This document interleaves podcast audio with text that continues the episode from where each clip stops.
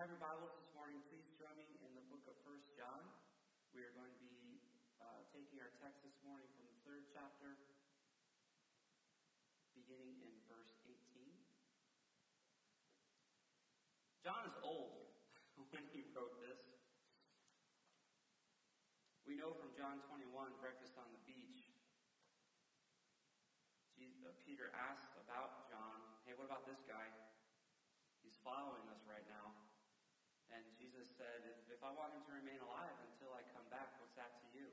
And so the tradition in the early church was that uh, if any of the apostles were going to live to see the second advent of Jesus, it would be John. And now we know that that didn't come true in the way that we normally think of it, but it did come true in that he received the book of Revelation. That he was in the Spirit on the Lord's day and he saw what heaven was going to look like, and we have it recorded in the book of Revelation. Do know that he was the oldest living apostle. He was writing to his people, and they're on his heart. He wants to know that after he's gone, that they'll be okay.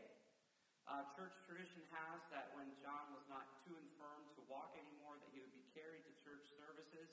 And he kept saying the same thing over and over and over again, so much so that people were beginning to get irritated with him. Would you just die already? Because I don't want to hear the same sermon again, which was love one another. It's church tradition. and so he writes, he, he needs to know that they're going to be okay after he's gone. And so he warns them about false teaching. Here's what you need to know about false teachers. We've covered that text. He warns them about lovelessness that can be evident in a church and how we're supposed to have great love for each other that if we claim to love God, then certainly we ought to love the others that So he warns them against lovelessness. And he knows that there's a third challenge facing his first century church. There's enemies from without, false teaching. There can be enemies and hatred from within. Please love each other. And he also knows that there's a battle going on in our minds and that our consciences can either be oversensitive or not sensitive enough. And he's going to teach them in just a few simple verses how to prepare, against that danger as well. We know the danger of false teaching. We know the danger of not being lo- acting loving towards each other and those outside the church as well. How do we deal with the danger that comes from within our own minds, our own consciences? Maybe they're working the way they're supposed to. Maybe they're not working at all. Maybe they're working too much. This is where the text is going this morning. We found out about a week and a half ago that our foster son Caden is largely blind in his left eye. His right eye can be corrected to 2040. His left eye has numbers that mean nothing to us. We've never heard of this. He's essentially blind in his left eye.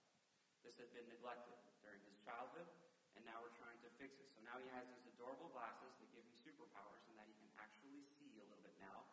And something magical is going to be happening to him on Christmas week. It's called patch therapy is when you cover up the good eye and force the brain to remember the bad eye. We're trying to rewire his brain neurologically by covering up his good eye. He's not going to enjoy this at all. Because he will essentially be blind for about two hours at a time while we're trying to encourage his brain to remember his left eye. And so Trish has bought him some kinesthetic toys that will keep him relatively quiet so that he's not running on his little knobby legs all over the place, careening into things. One of those kinesthetic toys is a bucket of from Five Below. Cade knows where the bin is with his new kinesthetic toys. He broke into the Play Doh with our permission and he asked about the slime one day this past week when Trish was working with another client after work, after school. I said, sure, let's break out the slime you know, and, and let's see how this goes. And so he has a bin that's about the size of this little platform that all these kinesthetic toys stay in, including the slime. And so I put him on the wood floor in front of the wood stove, sitting right next to a bin that's larger than he is. It's about half the size of his bed. The idea being that he can begin to play with this slime, and you know, we'll see how it goes over the next few weeks. He'll be familiar with it. Perfect. And and he's just wearing his glasses, so now he can actually see what he's doing. What a nightmare. If you're to buy a bucket of slime for your kids, do it at some place other than Five Below. spend more than $5 on your slime. Because he plunged his tiny little hands deep into the bucket, made a little scoop, pulled out a slightly larger than a golf ball size of slime, and began to play. Everything's fine. He's doing a good job keeping it over the bucket. But I'm starting to get worried because this slime is immediately oozing right through his fingers. Like there is no, there's way too much slime and not enough whatever is not supposed to be slime and slime. And, and it's just too runny. Something's wrong. And so it's running down his hands. It now looks like he has an X-Men glove on. He, like that blue lady, it looks like his hands are now perfectly covered in blue gloves. And then Taylor Swift comes into his mind and he's just got to shake it off. And it's like the saxophone. I'm on the other side of the living room saying, What is happening right now? Slime ended up on the new white couch that we bought because we knew we were going to be empty nesting. Slimed. Carpet. Five feet away. Slimed. Pants. Slimed. Caden. Slimed. And I'm like, okay, it's slime. I be able to use the slime to clean the slime. Spend more than $5 on slime. That is not how this slime worked. Pants are off in the washing machine. Clothes are off. Child's in the tub. Rug cleaning, carpet cleaning, couch cleaning. I did not throw away the slime because the actual professional in the house thought this was a good idea. Maybe we have to do something to the slime to make it better. Nightmare. Because now everything he touches is infected with his dirty little hands. And he couldn't clean them himself. Himself. There was nothing he could do to make it just got worse the more he tried. It's exactly how our consciences can work sometimes. It just gets worse. Something happened and, and, and, and we made a mess of things. And we try to think our way through it, we try to figure out our way through it, and we just end up it, it affects the rest of our thinking. So what was supposed to be rel- the mess was supposed to be contained in our moral life is now infecting every relationship in our life. And we need a way to effectively clean our conscience, the way that I then spent the next half hour cleaning our little guy and our house. Let's take a look at the text and see what John coaches his first century church. There's dangers from the outside, false teaching. There's dangers from within the church when we don't love each other. There's dangers from our own consciences when we don't know how to cleanse them. Here we go. Uh, 1 John chapter 3, beginning in verse 18. Little children, dear ones, lovies, we must not love with word or speech, but with truth and action. Here's how he opens up the conversation regarding our reminding us, he's going to go on and make the case that this is the way we cleanse our consciences. When we love sincerely with the truth. Basically, what he's saying, and the clue to how to interpret this verse is right here in the first phrase little ones, my beloved ones, my lovies, my darlings. He's referring to them as small children. He's using the same kind of term that you would use with your children. He's giving them the key to a clear conscience, and he's saying, do not love with words, Love with actual actions. And he's reminding them, love the way a child loves. When your child opens up the gift on Wednesday morning, and it's the gift that they've been waiting for, it's the gift that they wrote the letters about, it's the gift that they've been perseverating, it's the gift that you've told them for the love of God, stop talking about that gift. When they open it on Wednesday morning, they're not going to stand on the coffee table and orate. Dearest parents, your filial affection is so evident at this moment in my young life. I'm struggling for words, but I'm not really, with expressing the true depth of my emotion and gratitude for this mine present. Ain't gonna happen. That's not how your child is going to respond to receiving that gift. You're going to get a hug and a kiss. There is going to be jumping, inappropriate running through the house. That's what's going to happen because that's how children love in truth and in action. Indeed, no pontificating. And this is what John is saying. Don't pontificate. Don't talk to us about what your faith means to, to you or to us. Don't, don't do that. It's not that those are bad things, but we're talking about cleansing our conscience. And our words fall short. In the same way that your children are going to express their gratitude in truth on Wednesday morning and not their words, so are Christians to express their faith must be with not with word or speech, but with truth and action. And he goes on to say, verse 19, this is how we will know we belong to the truth and will convince our conscience in his presence. If your child stands on the coffee table and begins pontificating about how much they love the present, the one thing that you will know for a certainty is that they don't love the present. If they're playing with the present, you know they love the present. If they're hugging and kissing you, you know they love the present. If they're running around like a chucklehead, you know they love the present. But if they're standing there talking to you about the present, there's something wrong. Your kid doesn't love the present. Right? The more we think about or talk about, here's one way to absolutely know that your conscience is not clear. My conscience is clear on this. No, it. Chapter and verse. The moment we start thinking about our conscience, it's not clear. Our conscience runs in the background. Our conscience doesn't talk to us when we're doing the right things, it only talks to us when we're doing the wrong things, and it starts to bother us, and so we try to talk ourselves out of taking uh, an action in a loving direction, and so we say, My conscience is clear. They started. That's actual proof, since we're talking about it, that it's not clear, that it's bothering us. We don't talk about clean consciences. We just don't. We don't need to because it's evident by our actions. This is how we will know we belong to the truth and will convince our conscience in His presence. Even if our conscience condemns us, that God is far greater than our conscience and He knows all things. We are not slaves. There are times some of us have overactive consciences uh, where, where they're working overtime, and it's because we have such a sensitive heart towards the Lord and we spent too much time not pleasing the Lord, that we don't want to waste another second. And so we're reflecting what we, what we considered normal, we now realize was not normal, was evil, was aberrant. And so the new normal for us takes a little while to get used to, so we're, we're overthinking things now. And we're too sensitive. And, and, that's not the direction either. And because what the text says is that we are not slaves to what we think is right. We are obedient to what God says is right.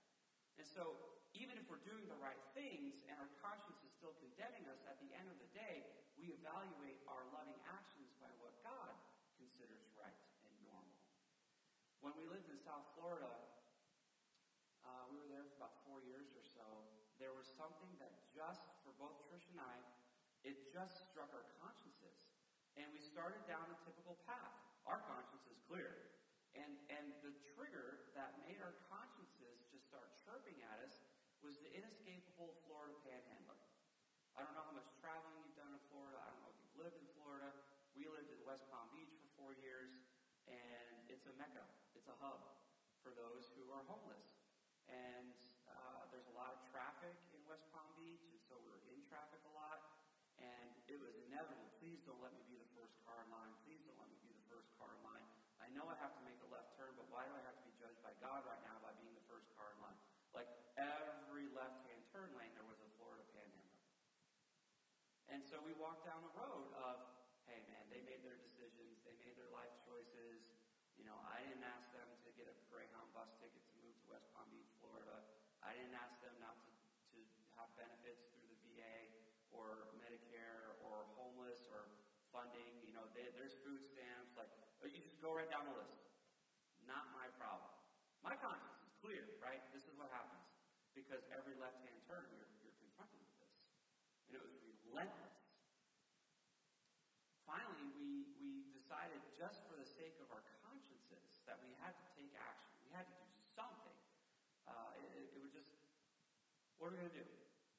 So we, I think we took a grand sum of $20 and we went to McDonald's bought uh, a booklet of coupons at the time, $5 coupons. We took a $5 coupon, put it in a small envelope with a, uh, a New Testament um, Bible. And I think we got those for free somewhere. And so, and we kept, you know, half a dozen of these things, five of them, whatever it was, 20 bucks worth basically, in the glove box. And we're like, we don't know what to do, but this is better than nothing because nothing is not working. Our conscience just won't leave us alone on and so every time we came up and we had an opportunity, and there's the guy, we would reach in the glove box, hand him, a, he didn't know what it was, it was just a manila envelope, $5 gift certificate to McDonald's and a New Testament. And some of them were grateful, you know, because they'd open it right there. And if the light didn't change, you know, you were there for the whole thing. Some of them, you know, got a little upset with us because, you know, now we're holy rollers or whatever. But it felt like the right thing to do. And so we started doing that. But still, our conscience was too sensitive in this area. Like, we were, our, it, we still didn't have the peace that we thought we should have. Because that's what this battle is about. John is saying, when it comes to your consciences, I want you to have peace. And we're going to find out why here in a second. Still didn't have the peace that we thought we would have. And so we would talk to a couple of friends and just say, hey, this is kind of what we've done. And as we talked to more and more friends, they were like, that is the cleverest thing we've ever heard in our entire life. Totally doing that. And a small group of us began doing that. And what happened for Trish and I was, oh, uh, we feel pretty good about this. Like, our hands are clean. Our conscience, we, we then got the peace that we were looking for because it was confirmed by other people that, hey, that's actually pretty clever, so let's do that. And so our consciences were a little too active. We put them before the judgment of our friends, and our friends said, wow, that's actually pretty clever. And then we had the peace that we were looking for. That's what this passage is saying right here. That's what this verse is saying even if our conscience condemns us, that God is greater than our conscience, and He knows all things.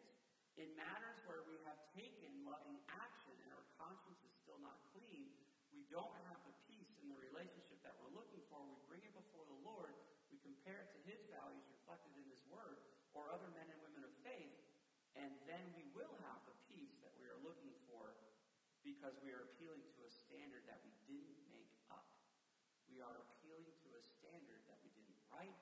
We are appealing to a standard that is holy and divine and comparing ourselves to it rather than just the sense of peace that we're trying to develop in our own mind about these matters. John continues Dear friends, if our conscience doesn't condemn us, if we have clean consciences, we have confidence before God and can receive whatever we ask from Him because we keep His commands and do what is pleasing in His sight. And so we see that a clean conscience comes from loving like a child, not with word or speech, but rather with truth and action, and that when we take that loving, truthful action, our consciences will not condemn us. If for some reason they still do, we then use the super scrub of accountability. We get a little help. We call in the metric or the measure of God's Word, either through prayer ourselves or actually talking to people and being transparent. John wants his people, his little ones, his lovies, his darlings, to have clear consciences. Why? So that their prayer life is powerful. So that their prayer life is pleasing. So that their prayer life is rewarding. Because whether it's false teaching, an unloving church, or a conscience that won't clear itself, prayer fixes all of that, right? And so John wants to remove all barriers to them being able to pray and hear from the Lord for themselves. We can receive whatever we ask from Him because we keep His commands and do what is pleasing in His sight. So the question is Is my conscience, regarding this matter, the area where we like to tell ourselves, my conscience is clear? That's actually a joke. That's actually ourselves lying to ourselves. That's actually your child using his words to say how grateful he is for a present that he should be dancing with. In that area, how do we know if our conscience under uh, sensitive or over sensitive? Well, it depends on how satisfied we are with our prayer. Do we feel that when we are praying, that we are hearing from the Lord? If our prayer life is satisfying, then there's a good chance we're right where we need to be, and we just need to open ourselves up with a little accountability and our friends can encourage us that no, you're actually doing right by the panhandlers. Like you can actually let this go. That's so clever. I'm actually going to take a step in that direction myself. Conscience clear. Or if our prayer life is not satisfying, or if we're not praying at all, then our conscience is probably not active enough. It is underactive. And so John says, if you want to know if your conscience is ticking the way it should, you should be keeping his commands and doing what is pleasing in his sight, and your prayer life will be satisfying. And so now the follow-up question through this text in verse 23 is, well, what are his commands? Now, this is his command that we believe in the name of his Son, Jesus Christ, and love one another as he commanded us. The one who keeps his commands remains in him, and he in him. And then this fascinating statement with which we'll conclude our time together this morning. And the way we know that he remains in us is from the Spirit he has given us. Basically, when we ask ourselves, are we doing the things that should lead to a clean conscience? What are the loving actions? What are the truthful loving actions that we should be doing that will lead to an effective prayer life and a clear conscience? John says this is the command that we believe in the name of the Son, Jesus Christ, and love one another as he commanded us. He's basically saying, don't this. Like, don't make this too difficult on yourself. It's really quite simple. As you think about it, it's probably things that you're already doing or taking steps towards anyways. Are we doing the things that lead to a conscience that is actually helpful, that is driving us towards the Lord and not away? Uh, and, and are we sensing the peace as His children that we should be experiencing by more often than not having clear consciences? He says, here's the things that you need to do believe in Jesus love one another. That's the command. So don't overthink this. Don't make this too difficult. Uh, don't make it too hard. This is how we restore the childlike response towards our consciences in our life. And then he says, as proof, the one who keeps his commands remains in him, and he in him. And the way we know that he remains in us is from the Spirit he has given us. The ultimate proof is what does it feel like in our lives regarding the Holy Spirit? Are we feeling peace which comes through the Holy Spirit, or are we not? This is what he says the metric is. The ultimate metric, he's walked us through this process, is whether or not we sense the present Spirit in our life. When we think about the Holy Spirit and we ask ourselves the questions, the question rather, is the Holy Spirit active in my life, and if so, how? How do I know? Is it a silent inner testimony that only I can hear? Maybe I experienced it during my devotions. Maybe I experienced it during my prayer time. Is that the presence of the Holy Spirit in my life? Is that the proof positive? Maybe it's a, a song or an album that you listen to on the way to work. Maybe it's something that you feel or experience personally as we're being led in worship. Maybe it's a response that you have in your own mind, in your own heart, in your own soul with the reading of the word accompanied by music. Maybe it's during our corporate prayer time. These are all examples of is the Holy Spirit's presence something that I experience personally? Is that the proof that I'm looking for? Well, the answer is yes. Some of us might be like, mm, let me continue.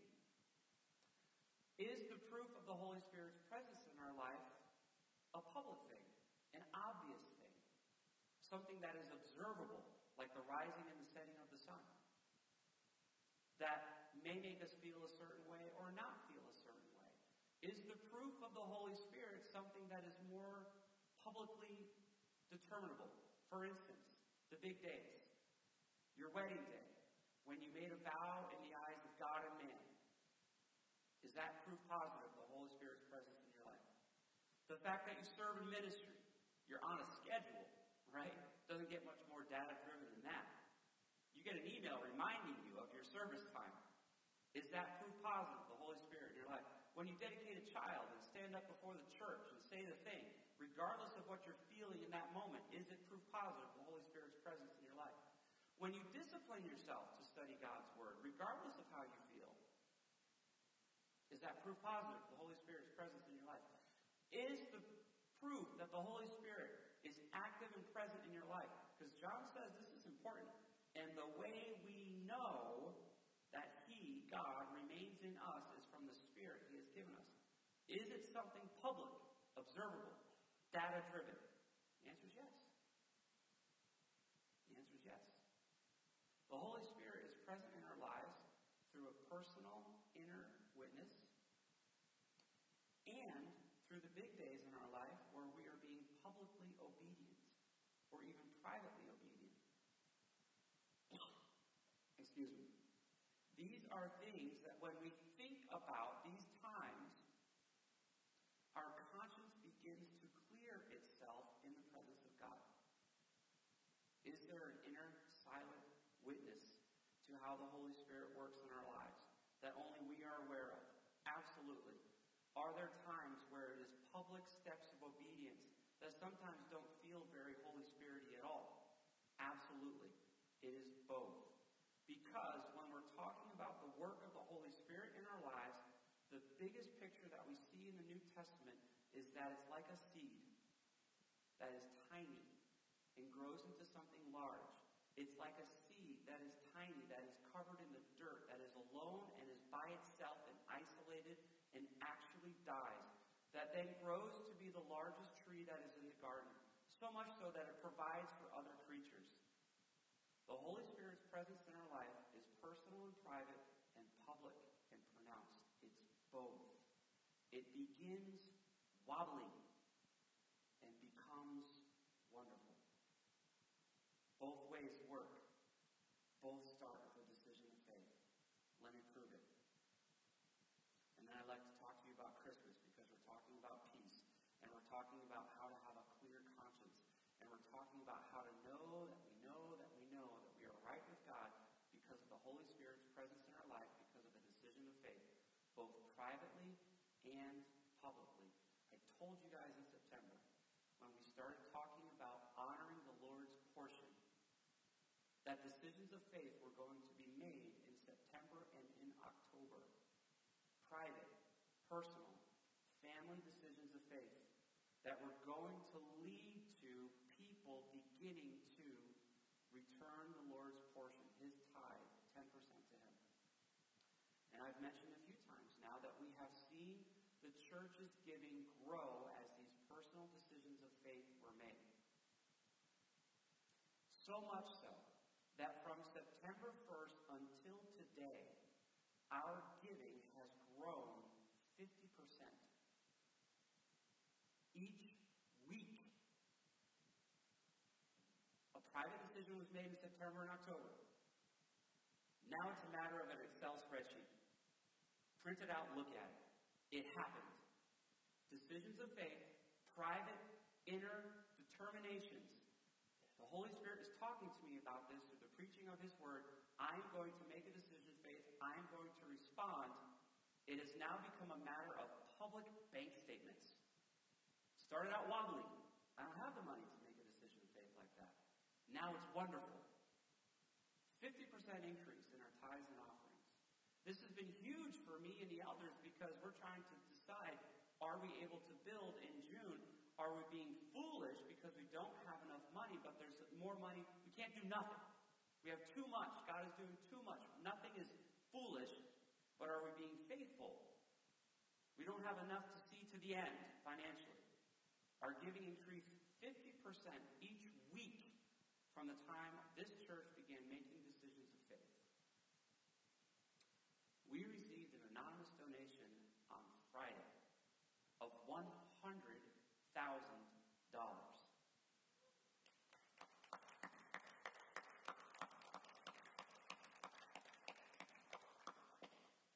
Ask me the question. What is the amount of money that River Church receives in one year in 2019? Ask me. $200,000 this year. Ask me the percent of the donation that we received. 50%. Perfectly matched the decisions of faith you guys started making in September. Starts out wobbly. Becomes wonderful. Starts out private. You're questioning it. Am I hearing from the Holy Spirit. I don't have the peace from my conscience that I'm expecting. And then it becomes decisions of faith that become actions, that become matters for Excel spreadsheets. I'm depositing the check tomorrow. Our giving increased 50%. We just received a check for 50% of our annual budget. Is God doing something? That just moved us. Now, I was worried about being foolish if we started next summer. Now it's evident to me and the elders that we would be foolish if we didn't. My conscience is clear in this matter. I slept like a baby the past two nights. I did not wake up once worrying about foolishness or faithfulness. John wants his readers to have a clear conscience so that they can experience the inner confirmation of the peace that comes with making a decision of faith. It is reflected in the Christmas story.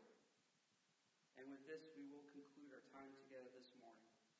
Luke records in the same region, shepherds were staying out in the fields and keeping watch at night over their flock. Then an angel of the Lord stood before them, and the glory of the Lord shone around them, and they were terrified. But the angel said to them, Don't be afraid. For look, I proclaim to you good news of great joy that will be for all the people.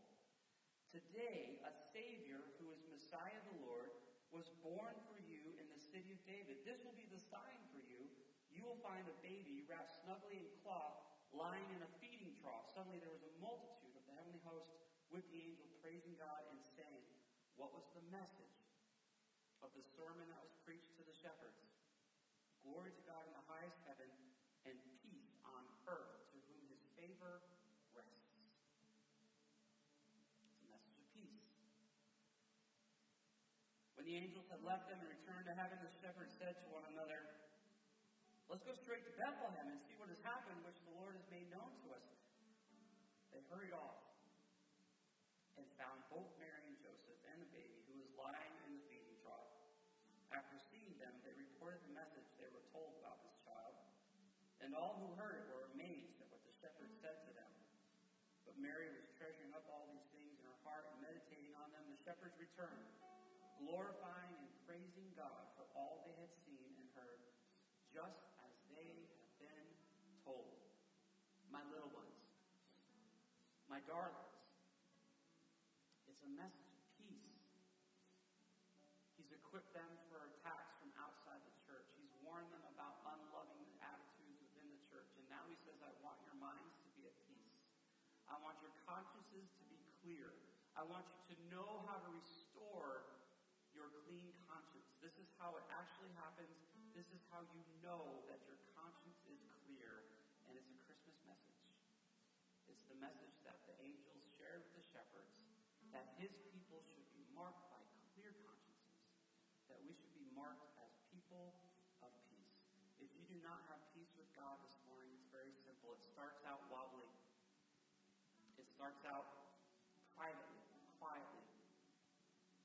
Too simply. Heavenly Father, I've been living on my own for far too long. Why would I go through another Christmas being grateful for presents that are just going to be old this time next year? I want a present that gets newer every year I receive it. I turn from what I know is sinful and displeasing in my life because it displeases me and I know it displeases you. And I accept by faith, just like the shepherds did, I have to come and see what you're doing. Your Son, Jesus Christ, as my Lord and Savior. May I also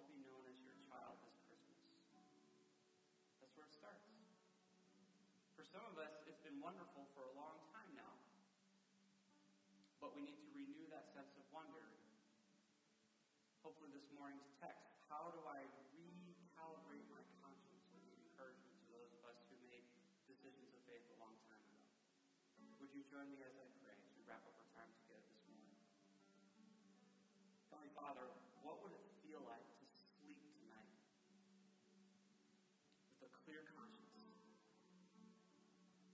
concerns about my faith in false teaching, no concerns about relationships that have gone sideways that are supposed to be loving, no nagging doubts in the middle of the night, nothing wakes me up, but I sleep through the night because my conscience is clear. And I know it's clear because I'm not even thinking about it anymore. I'm definitely not talking about it.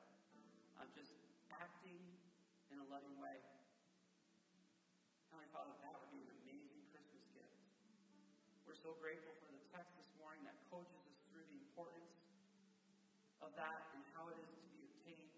Father, I pray that moving forward, this church would be encouraged in their own existing obedience. What started out